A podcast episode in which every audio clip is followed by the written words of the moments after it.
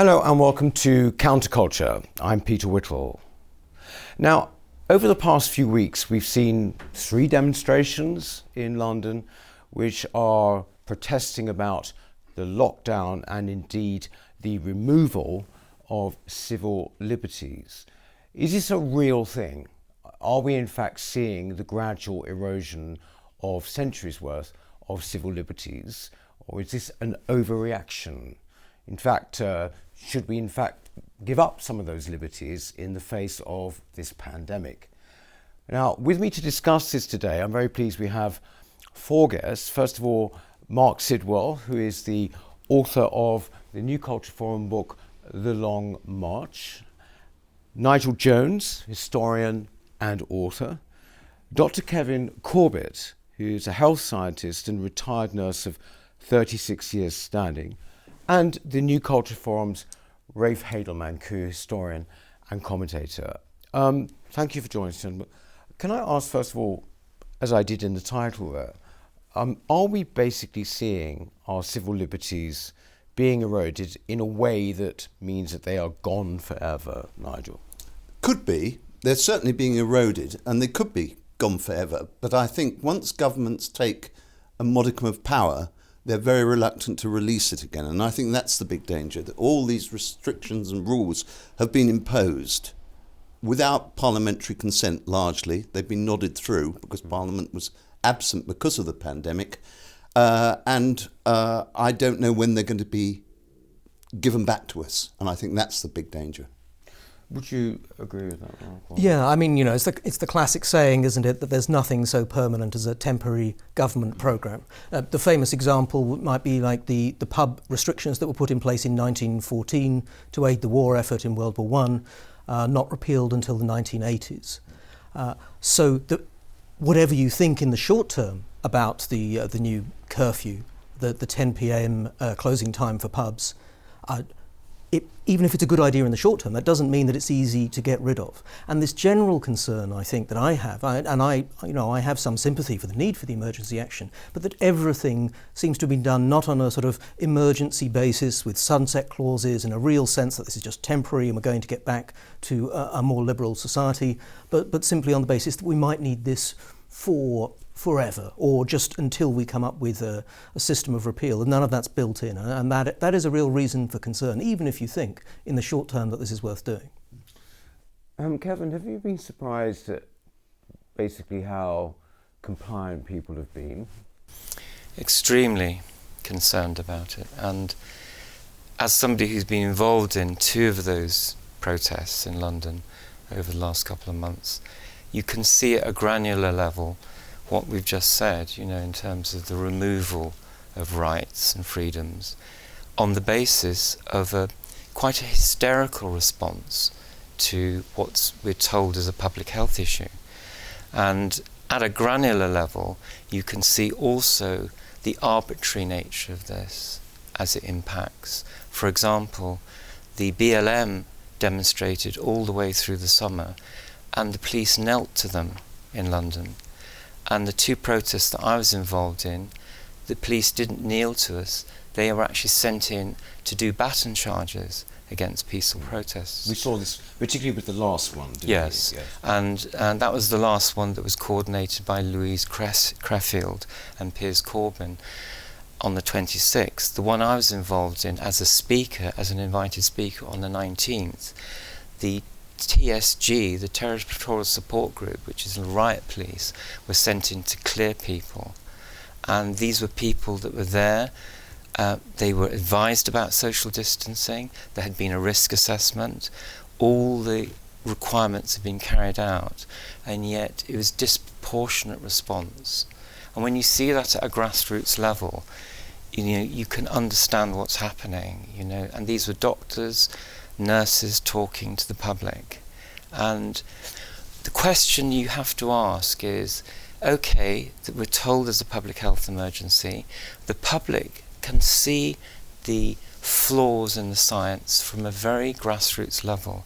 They see the tests have no accuracy, they see the track and trace doesn't work, they see QR codes being forced on them through trading standards. Which will be used to shut their businesses and stop their income. So at a, gr- at a very basic level, this has got to add up for people, you know, and people may have become compliant very quickly because of the globalist um, mantra, the globalist nature of the, the emergency. But at a grassroots level now, I think you're, fi- you're finding people are pushing back and people are realizing that a lot of things don't add up about the science and the tests and that what they've been told is not necessarily the truth. For example, the situation in the nursing homes. We heard a lot about tests not being done and people being pushed into nursing homes from the hospital acute sector. What we didn't hear about was what the Queen's Nursing Institute came out with a few weeks ago, which is the results of a survey that showed that people, whole groups of people, and I'm quoting here, were coded not for resuscitation on the basis of advice from hospitals and clinical commissioning groups. So patients and residents were coded not for resuscitation, not through negotiation with their clinicians, which is the normal way of doing things, but through diktat from faceless bureaucrats. And that's quite concerning. And that was a report by Professor Alison Leary from South Bank University, who's Professor of Community Nursing. And it was f- commissioned by the Queen's Nursing Institute, which is not a conspiratorial organisation. It is a very, very credible research organisation for community nursing. So when the public were coming up to me at rallies up and down the country for the last couple of months saying to me, um, Kevin, my mother was had a form put in front of her in the nursing home and she's told to sign it, which coded her not for resuscitation. We were concerned that nobody picked up the phone to us. It wasn't a decision that was negotiated with the doctor or nurse. It's something that came down from above. And now we have evidence of that in this report. And it's those sorts of things Peter, that people are very concerned about. Rafe, do you, you know, do you think that civil liberties, the implication being ancient ones actually, uh, have really been affected, or do you think this is hyperbole? It's not hyperbole at all. history shows us that um, liberty is lost not always at the hands of a tyrant, but through well intentioned measures, albeit misplaced measures. And there's this gen- gentle and gradual erosion that we're seeing. And we know full well from, from, from history that institutions, as we've seen with the Supreme Court, once institutions acquire power, they want to acquire more power, even if they don't intend to do so.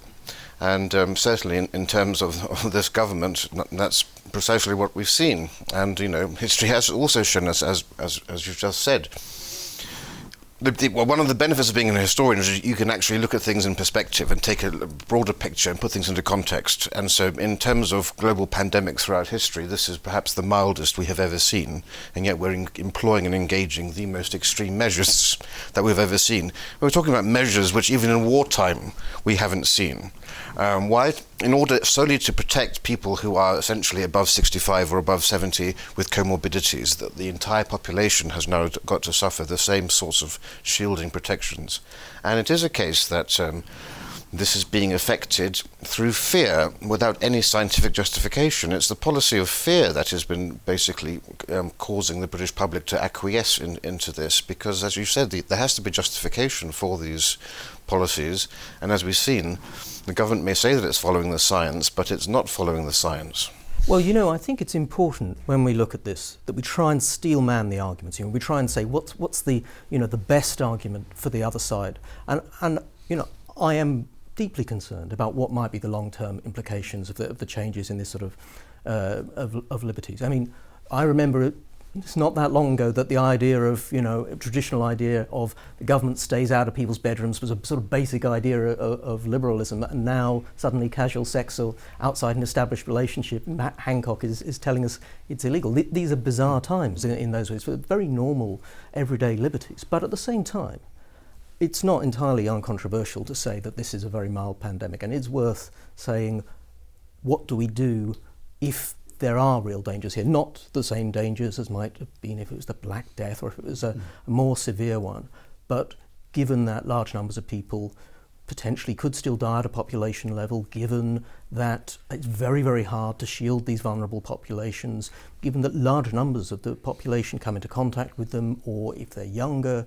You know, so I'm just saying it's important that we don't just, because we care about the liberties, give ourselves an easy time No. on thinking about the disease. But Marc, we, we discussed this in, in April, and in April I, I made this, the very same argument that we have to actually balance lives with quality of life, which now people are calling livelihoods, but back then I, I called it quality of life, and also, c- you know, people dying from other diseases, be it cancer, be it heart, be it heart disease and stroke, heart attacks rather, people being too scared to present themselves, and you know, hospitals know full well the policies of triaging, right? Triaging is making a choice as to who is actually going to merit certain medical interventions. And unfortunately, we have a government following feelings rather than facts. And we're at a point where actually the nation needs to consider triaging the nation and realizing there are consequences at play here. And, it, and as I said again in April, it's the old philosophical argument of the trolley, you know, the, the trolley quandary. If you have a trolley going down the tracks and you have the ability to divert the track to save one person, but by doing so,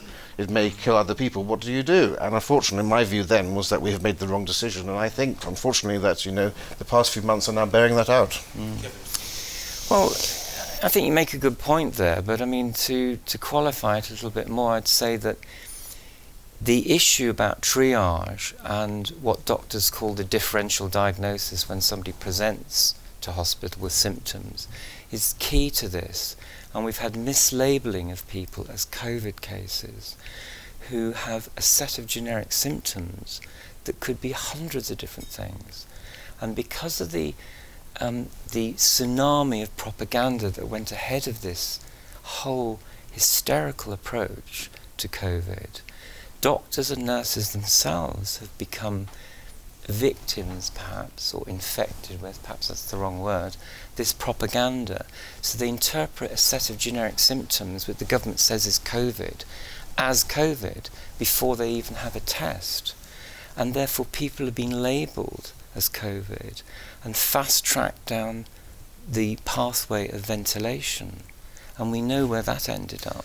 Marc, but you, if I remember when we discussed it before, you uh, wouldn't necessarily have thought it was hysterical, would you? You you were a little bit more nuanced in your attitude to to the disease, to the pandemic. Yeah, and I think even though we know much more about it now, um, it still seems to me that if you look at the numbers and if you're trying to make these decisions under tremendous uncertainty, potentially still it's not implausible that very large numbers of people could die this winter of COVID in amongst all of the, um, uh, the mislabeling and so forth. This is a very serious disease for certain people. We do have large enough numbers of those people in the UK. If we don't get lucky on T cell immunity and things like that, if we don't get lucky on a low level of herd immunity, there's plenty of people who could still get it and it could still kill them, who are going to be in hospital for a very long time, even if they don't. The, these are serious effects to worry about. The organ damage, long COVID in the young and healthy. You know, so, so I think there are real problems there, and you do have to balance that. And, and simply the fact that we just don't know the answers and it's moving all the time. And you have to act early. In the nature of pandemics, you have to act before you have the information, before all the qu- cases are there. Or you have what we had the first time round, where Boris waited it, to act. But, it, and but it was is worse it as a is it result. really a pandemic? With the you know the, the global statistic is something like a 99% recovery rate. You know, I So mean, the- But, but I, I think this is, these are just games with words. I- If there's a, a new virus to which most people don't have any immunity, which is spreading around the world potentially at, at exponential rates and that can kill large numbers of people and has been declared a pandemic by the WHO, who, you know, I have my own problems with, but, you know, at least that's one definition of it. We can play games with words, but that's, that's a pandemic on, on most normal. well, WHO didn't declare it a pandemic Yeah, I remember- initially, I remember and there was a lot of uncertainty over that. And I think people die every year from flu. Yeah, I mean, where's the all know flu epidemic this year? Have you thought about that? Of course I- Every year is a flu epidemic, and lots of people die. Older people die. Everybody who's worked in the NHS, and I've worked in it for 36 years, know about flu epidemics. And yet, the numbers were greater in previous years when you add them up. Not just flu, but bronchopneumonia and other chest conditions, which would really dwarf this COVID pandemic into a nutshell, really, when you look at it in the global So, do you know, I mean, that's an interesting point. But the, what seems to be happening here is is basically uh, judging whether this is a pandemic or not. I is there a definite connection between one's concern about civil liberties and your skepticism or not about the pandemic? That's that's the point. You you can actually believe in the fact there's a pandemic, but actually be surely very concerned about you know the the what seems to be arbitrary uh, imposition of various restrictions. Yeah. It, wouldn't you say no? Well, I, I would say that, and um, my uh, concerns as a historian, as Rafe said, you know, being a historian, you do get to look back at um, uh, uh, certain crises that have happened before, and the, the obvious ones are the two world wars and the Spanish flu um, pandemic in 1918-19, which is probably the most recent pandemic on the scale of COVID. It was much, much worse than COVID. 50 million people across the world died of it, 20 million in Europe alone. Um, but there was nothing like these measures. People did wear masks. There was a lot of disinfecting of public transport, buses, and so on in those days. But we recovered very, very quickly. Uh, I mean, there were there's been hundreds and thousands of books written on the First World War. There's been about ten written on the pandemic, which killed three times more or four times more people than the war, and that gives you uh, an idea. So I do think we have overreacted to this because even in the worst case scenario, COVID is going to be nothing like nothing like the scale of uh, uh, of the Spanish flu, and we recovered from that within two three years uh, after in the uh, early twenties. So what really concerns me is the fact that um, we had a war cabinet in both world wars, a very narrow number, a small number of people conducting a world war. We now have a very, very small number of people, possibly even smaller than the war than Churchill's and Lloyd George's war cabinets, um, conducting the war against COVID, and that does worry me that the government is taking its advice from a very small group of scientists whose scientific advice is, is contested, um, but they're also hiding it not only from the public, the reasons for what they're doing, they're hiding it from Parliament as well, which is if we are a democratic society, that is where it should be discussed and thrashed out, and it hasn't been. and that is gravely worrying. It, it's, it's interesting, isn't it? Because uh, look, you know, there's been Brexit, and there's been the campaign for Brexit and the sovereignty of Parliament. And what has actually been extraordinary about this is that Parliament seems entirely irrelevant, and no one's really protesting about it, uh, on left or right. Well, it's quite perverse, isn't it? We've gone from a situation a few months ago where Parliament was thwarting the democratic will of the, of the, of the people th- it, that, that the government was trying to install, to now we've got the opposite situation where the government is acting irrespective of the wishes of Parliament to hold, to hold government to account. So it's, it's an extremely perverse dichotomy here. Um, but speaking of dichotomy, I also think there's a false dichotomy being set up here in terms of it's a question of liberty to the point of letting coronavirus rip through society without any checks at all. I don't think anyone is saying that. Um, so it's not a question of basically having you know liberty or death, quite literally, in that context. I mean, look at the Asian flu of 56, 57, and you look at America particularly under Eisenhower, a very comparable situation, far worse in, in many respects. N- nothing like the lo- we had no lockdown at all. The economy was able to bounce back and so forth. You know, scientists at the time in Sweden were saying look, the three basic things are wash your hands, keep social distance. I mean, that's basically all that you need to do. And that was the policy. We have to remember Britain was embarked upon a similar policy to Sweden. And the Swedes were really encouraged by the fact that they weren't going to be the only ones going down this radical path. They were so heartened by the fact that we were coming along with them. And Chris Whitty, if you remember, originally had said this is going to be mild effects for most people who will get over it the people who needed to be cocooned were those people who were over 70. The rest of society should go about their business. And it was only when you had the mention of herd immunity and you had this panic in the media and this outrage in the media, followed by Neil Ferguson's ridiculous notions of 500,000 dead in the Imperial College modelling, that the government panicked and changed course. And of course, they believed for some reason that the Brits wouldn't actually be following any lockdown they expected that there would only be about a 70% or so adherence to the lockdown, and so they exaggerated beyond belief with this fear system, and they used their effective slogans. You know, we had take back control, we had let's get Brexit done, and then they put in this new slogan about about the lockdown, and it worked too much. And once you've instilled fear in people, it's very hard then to backtrack and say, actually, we weren't really that serious, it wasn't that bad. And to save their own backs, they haven't been able to admit that. And so this lockdown that only was put into place for one reason, to flatten the curve, not to stop a single death. We were told it was simply to enable the NHS to gather its resources build up these hospitals, which had space for 4,000 people in the Nightingale Hospital here, only had 60 patients in any bedrooms, and yet after that we are told that no, the parameters have changed and they couldn't backtrack on the fear quota. But you see, therefore, I mean, people watching this or watching the news will be thinking, you know, these ridiculous figures that you mention from Neil Ferguson, the fact that he, when he's done this before for other yeah. pandemics, have been equally bad.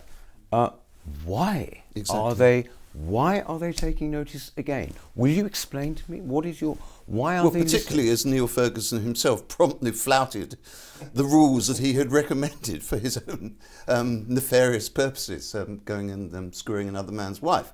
But um, um, that is that is part of what I was saying that the, the terrible mistake is to take this advice from such a small group of people who had a dubious previous record because um, Neil Ferguson's record, foot and mouth, uh, uh, all the other things that he got so hopelessly wrong, why did the government then do a U turn and change its policy, which had been, as Rafe said, following the Swedes, on the say so of this man? Uh, it's it's absurd. It's mad. Have you been surprised? We're talking about civil liberties. Remember, um, I take that as well to be uh, freedom of assembly. You know, mm. the Englishman Englishman's ma- uh, uh, home is his castle. All of this sort of thing. One characteristic of the British and the English was always a kind of truculence about mm. freedom, and and not just simply going under the cosh. You know, I haven't seen that much of that characteristic around this time. No. Would you say? Well, I mean, Boris did did actually mention it when he did his broadcast the other week, and he said, "Well, we're a freedom-loving people, and that's maybe that's why we've had some difficulty. We haven't behaved. Maybe um, Europeans would have been more more tractable." So, from his point of view, he has he has at least referenced that. I thought uh, was something. I mean, something that though that is worth saying. Um, because obviously it's somewhat against the, the spirit around this particular table, and, and I suspect among those listening too. But uh, there is vast support in the country for mm. these measures. And you can call it fear, but I mean, these are people thinking for themselves and able to access the evidence. And um, so I wouldn't be that dismissive about it. There is, there is a, a vast um, majority in, in the British people to, to follow these measures. Now, I think they may not be that well informed on what the long term economic consequences are, maybe on what the, the long term prospects are for getting traditional liberties back out of that. But for the moment, at least, that is there, and it has to be considered as well. We can't just say this is just sort of the government versus the public or the people. The public are, are behind these measures in, in considerable Well, that's force. hardly surprising because of the vast propaganda campaign that, that uh, happened at the beginning to terrify and scare mm. people. And um, as yeah, someone hang said, on, hang on, hang yeah. on. Yes, that's true. But hang on, we sort of can't have our cake and eat it on the polls. Mm. I mean, first of all, it's true. It's something like 63% of people higher, I think. Uh, higher, and, and, indeed some people want even tougher uh, clothes within that. We managed not to get frightened by Project Fear with the referendum campaign, did we not? Mm-hmm. So therefore, you know, I mean, how do you account for yeah, this compliance? But it's worth remembering that Britons are statistically the most scared people in Europe, if not the world. And that's what I think about you, COVID. About COVID, and that is because of the Fear Project. And the re- but the reason the Fear Project was inst- inst- installed was because Boris Johnson did believe that we were a nation of liberty lovers, and that w- unless there was the fear of God put into us, mm. that we would actually resist all of this. He was proved wrong, and the, the fear had adverse effects. Mm. But there was that policy. But of course, and of course, had, and, and, you're quite right. Johnson did say recently it's because we're an independent, liberty-loving people that we. Uh, have got worse results than you know Germany. But then to, to use that logic, Spain is a much more liberty-loving place than we are. So I'm not really quite sure. No, but the, the point being is that I mean we were all of us probably involved in some way in the Brexit campaign or something. I mean the fact is from every single angle of our establishment, every single one. Uh, was saying this is going to be well World War Three actually at one point, and yet people still had the guts. I mean that's why people are so inspired to go against that. Why are they not having the guts this time? Is it because it's about death? Mm. Well, I think one point that's been raised is the word establishment and also the mainstream media and the way the government put this information out in a very propagandist way. And you had really saturation coverage in the media. It was, you know, you could actually look at um, the medical officer every five minutes on the TV with that po face of him telling people that they're going to be dead. And, you know, so people responded to that, you know, and people soaked that up. And they weren't exposed to alternative views on what was happening. And if you go up and down the country, I have to take issue really. There are alternatives. There are other groups organizing in every town in this country organising against the lockdown measures, meeting in private, sometimes subversively, really undercover. So this is an alternative narrative that you don't hear in the mainstream. Well, I think the real problem, in part, there wasn't so much about the government as the sheer lack of quality in the in the mainstream or the the traditional media. I mean, they, they had the, the traditional lobby correspondents. Yeah, not health correspondents. They didn't know anything. Yes, they yes, were interested in the political yes. stories, and that mm. kind of suited the government because why would they have effective people to question them? But that, that was a disaster. And they weren't allowed to ask certain questions. For example, like the tests, the tests have no known accuracy. They have no gold standard, an independent method of verifying their effectiveness and their performance. And that's why there's so many false positives. And all these test positives you're getting now are inflated false positives. They're not people with symptoms, they're people who've tested positive. And that doesn't necessarily mean they have a virus. That means they've tested positive for all sorts of other I do reasons. think I do think that Project Fear at the moment is breaking down actually, and I think this is particularly so with young people. I mean, I've got a twenty-year-old daughter, second year at university. Ha ha ha! Since she didn't have a first year because of COVID, effectively, um, and her and her friends, and I just see it myself travelling around on, on trains.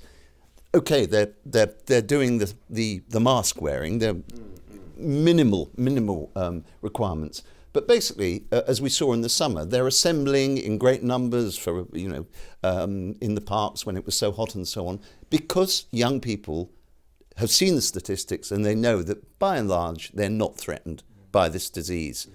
And therefore, I think the Project Fear and the compliance is beginning to crack and crumble. Uh, one thing is very important here is that we're talking very much in a British context, but but when one says, "Oh, this is overstated and we're giving up liberties," you know, as a result of it, the argument that comes back so often is, "Yes, but it's the whole world doing it." Well, that's true, and I think you know a, uh, an approach to this is people are very happy to give up liberties if they understand the rationale for that, and that it makes sense on a day-to-day level. But when they see inconsistencies, when they see the information's like a sieve that water goes right through, you know, it doesn't make sense to ordinary people. They see, you know, this scientist ignoring the information and going off with somebody's wife. They see this politician testing positive and travelling up and down the country. You know, when they see that level of non compliance from the experts and people that's supposed to be role modelling it, then of course it's going to undo all the good inverted commas that's been done and at a basic level people then become aware of well actually why should I wear a mask? What is the evidence for masking? And when you look at the advice from the experts that convinced the government to promote masking, they said there is no good evidence, there's no randomized controlled trials that show masking works. So why should we be using it? And it's actually the global example of erosion of civil liberties is another reason to be concerned because there have been a, uh, an international report put out showing that there are 80 countries around the world where this is happening in, and there's a great concern about how COVID is being used as a smokescreen in undemocratic regimes, in, in repressive regimes, to actually you know stamp down on the press, to, to limit liberties, to actually have a reason to actually not hold elections. People don't realise the laws in this country now permit the government to actually stop elections taking place as well and to close down borders and that, that, that's happening globally. So you even have you know Greenpeace and Liberty speaking out about this erosion of civil liberties globally. It's not this is not just some yeah. sort of right-wing conspiracy mm. sort of thing. People but, but, on all levels but are conspiracies are a, a, danger. I mean I think one of the problems is I think we could probably all agree there are issues going on about civil liberties. There are I would argue at least some issues going on around the, the dangerousness of the virus that we should think about but the problem is when people start to see these problems and they use the internet and they're trying to work it out for themselves, it can generate uh, a sort of a tremendous negation, a sort of nihilism and paranoia, in which there are conspir- plenty of conspiracy theories out there that are nonsense that are mm. being spread. And that can lead people towards uh, a sort of reaction against any kind of sensible action. You know, we could, we could say that what's going on may be too much, an overreaction, but that, that doesn't mean there aren't things we should be doing. And there is a danger that, that a move to say, well, it's all rubbish and we all need to, to, to listen to, to all of the rumours on, on the internet and, and go against all of this means that we might throw everything out in the process. Well, you know, you talk about listening to rumours on the internet. The paper that, that developed the tests, the PCR test, from a sage scientist, Maria Zambon, who's head of the Public Health England's testing for PCR for COVID, was a paper shared across all the European health agencies in January. So all the PHEs in each country contributed to developing the workflow methodology for the COVID PCR test. And in that paper, they used rumour to develop the test because they went on the internet to find out whether the genetic sequence was a SARS CoV sequence by looking at the internet in, in, in China. So they used rumour to develop the test. So when you talk about the public developing conspiracy theories and wild things from the internet, the scientists themselves use rumour. But I, that's my point. Test, I'm not saying that know. the internet isn't a tool. The problem is that, as well as being a very valuable tool, it has all sorts of fringe nonsense that get talked as well, and that yes. there is a danger that valuable things might be, be thrown out in the process, or, or paranoia might develop, and um, that can have all sorts of unforeseen consequences. Well, I think the public's had a lot of paranoia and hysteria from the government mm. and from the sage scientists. I the corona hysteria, really. Yeah, I think that what is, a lot of it comes down to, surely, is why people say, well, if this is, you know, if there are ulterior motives or something, what are they? You know, if this is happening all over the world, you mentioned, you know, elections. You know, what actually is behind it then? I mean, we've heard of Bill Gates, we've heard of this, that, and the other. What, you know, why would this be so uniformly being done by most governments? What is behind it? Who wants to be caught being wrong? Who wants yes. to be the person who says, it's fine, we'll stand back, and then suddenly in six months, hundreds of thousands of people are dead? And that can be blamed on you if you're doing what everyone else is doing safety in numbers. I mean okay it might be wrong but you know i mean sweden got a lot of stick right? And mm. let's face it i mean the death count is very bad. If it, it does seem to have gone down or sort of moderated in cases but that, that might change. But um, you know if sweden had gone even worse how much trouble would they be in I mean, this is a case is, is slightly going off the civil liberties thing, but that the hysteria seems to have taken hold, particularly in countries which no longer have very much of a religious framework. Mm. mm. That actually don't really think mm. very much about death. Well, that's a good point, and I think that what you, what the, the the backdrop to this, the terrain on which the seeds have fallen, the terrain on which they've grown, is is one where um, medicine and biomedicine has become secular science, and you know the the the, ro- the the the position in which religion and spirituality had traditionally sat has gone. You know, it's empty, and it's been the position's been taken by biomedicine and people in white coats. I think partly this explains the government's response to SAGE and to the, to Imperial College. And you know, the paper that Imperial College published with the 500,000 projection, they said that they're only dealing with the the projections. They're not looking at the ethical and economic impact of their projections. And as an academic, I would fail an undergraduate student in a dissertation who did not address the, the economic, the cost effective issues with the, the science, the nursing science, the medical science that I was testing, that they were putting forward in their dissertation. And on, and on this same point, it's, it's very true. We, we were told for the first three months that there was only the science, you know, as if there was only the one true, the one true faith. And for the first three three months, the media gave absolutely no exposure to contrarian scientists. Professor Carl Heneghan was only being touted by Peter Hitchens in, in March, April, and May. You know, Dr. Gupta from Oxford University, Professor Woolhouse, all of these learned authorities, and also in, in Sweden, you know, not once were these people given platforms on the mainstream media, who, eh, people who were had, had actual clinicians' experience in this, and they were treated as if they were heathens, you know, yes. apostates. And you know, in April, Carl Heneghan said, you know, when you look at it overall, uh, you know, you, you look at the, the reality and not the model. The reality as it unfolds, it is an ILE, an influenza-like episode uh, you know, on the back of an influenza-like episode, which we had every year. You know, we had every year.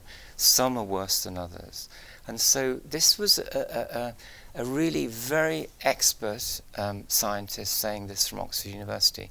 And it just did not get picked up except for Toby Young in Lockdown Sceptics. I, I think it's absolutely right what you were saying, Peter, about a, a, a society in which um, death has become the last enemy, the, the, the great unmentionable.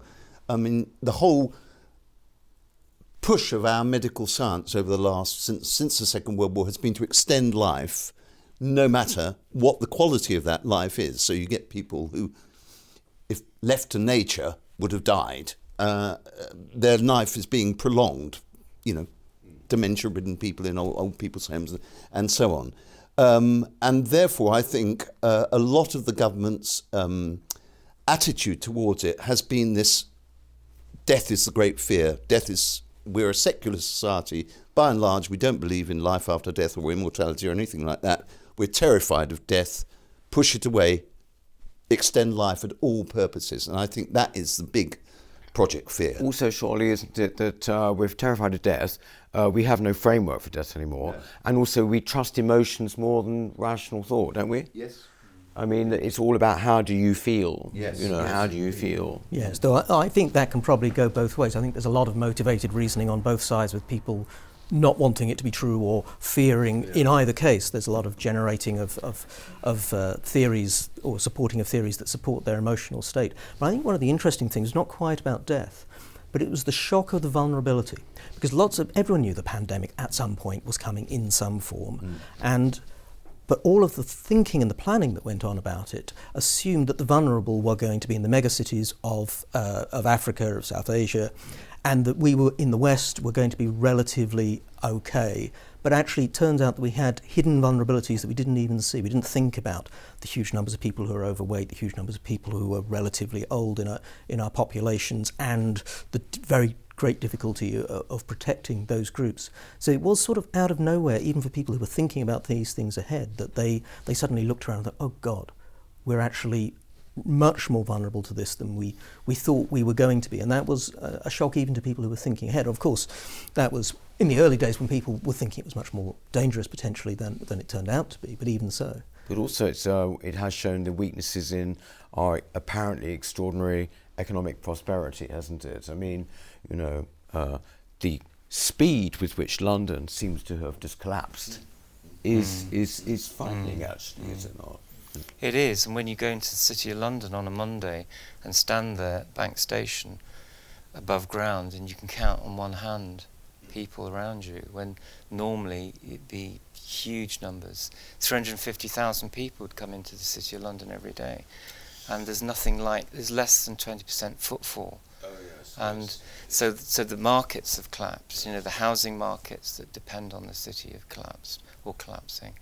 But I think that aside, the economic impact, um, the the profound way that this hysteria has taken hold, and I think the hysteria and the fear that goes with it, because they're, I think they're a, uh, they're a unit really that works together, and that perception that the way fear and hysteria have impacted on our assessment of risk, you know, is quite profound. So risks have been magnified.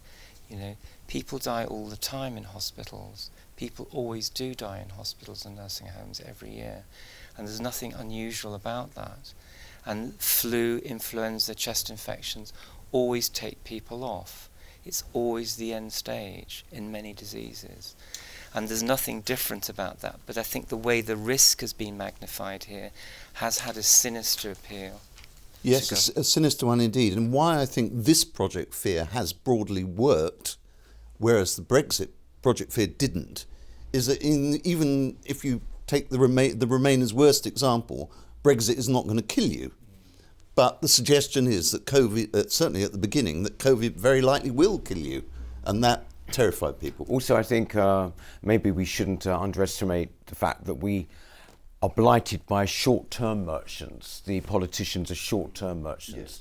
As you say, they don't want to be seen to want have blood on their hands. Whatever. And it's the short-termism that actually is the other issue here, because it's not only sinister, it's perverse that people in the short term are trying to save the lives or extend the lives of people who would be dying within the next few years anyway, at the risk of actually having many, many more people die who have quality of year, a quality of years of life ahead of them, of potentially decades, mm. that they will now never get to enjoy. Well, gentlemen, look, I mean, I think this one, as they say, is going to run and run. I think we're going to be talking about this uh, for some time, certainly in the new year. Um, how much it's going to change by then is anyone's guess. I've got my guess, but uh, anyway. Thank you very much to Nigel, to Marc, to Rafe, and to Kevin. Uh, do uh, subscribe to Counterculture, won't you? And uh, we will see you next week. Thank you.